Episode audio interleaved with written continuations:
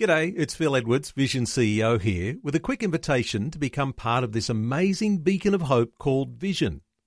Together we can put our love into action to help people of all kinds build or rebuild their lives on the truth of God. Please consider the part you can play during our upcoming Visionathon appeal, remembering that it's your support that makes Vision possible, including this podcast. Audio on demand from Vision Christian Media. Exploring faith and the future. Neil Johnson and Bible teacher Dr. Kameel Majdali. Listeners are very familiar with the name of this segment in our program called Faith and the Future. Kameel, let's talk today about preparing for the future. How do we make a start? Where is first base that we aim to get a, a run on this preparation? Thank you for that question, Neil. I'm so glad you asked. That's, of course, what I've been endeavoring to teach people for years. How do we become prepared for the future? And my answer is always the same five words invest in your spiritual life. Because there's actually nothing more important than that. It's more important than investments financially. It's more important than investments relationally. It's more important than education. And all these things are important but your spiritual life should be at the top of the list. Because I've discovered that when you put the spiritual life first, then you will be blessed in all the other areas as well. You'll become the best, you know, student, best teacher, best employer, and best, best employee, the best uh, husband or wife, mother, father, and the list goes on. In investing in your spiritual life, I do believe biblical principles are paramount and I also believe they're disarmingly simple.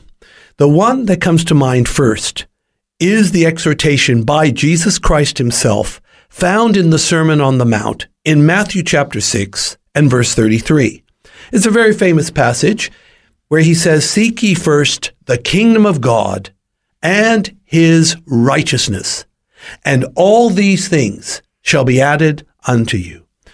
Of course, the background is people fuss over their temporal needs eating, sleeping, drinking, uh, clothing, shelter, transport. I mean, these are legitimate needs, but they, they put a lot of focus on them. And what Jesus is saying, don't focus on these things. Focus on the kingdom that will never end. Take the long view, the big picture.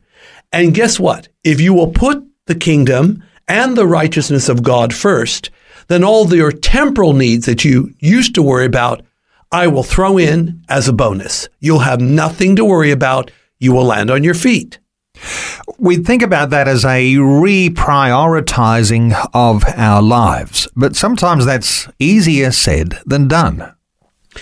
Well, the way to get it done, even if it seems like a challenge, is we partner with God. We in other words, practice the fear of the Lord. We hear God, we listen to God, we submit to God, we obey God and serve God. When you do that in the fear of the Lord, then, well, you know what, Neil? The yoke is easy and the burden is light. So, again, partner with God and He will help you to put first things first, especially His kingdom. Faith and the Future with Neil Johnson and Dr. Kameel Majdali from Teach All Nations. For more from Dr. Majdali, including books and DVDs on prophecy, Bible commentaries, plus today's and other episodes of Faith and the Future, go to vision.org.au. Thanks for taking time to listen to this audio on demand from Vision Christian Media. To find out more about us, go to vision.org.au.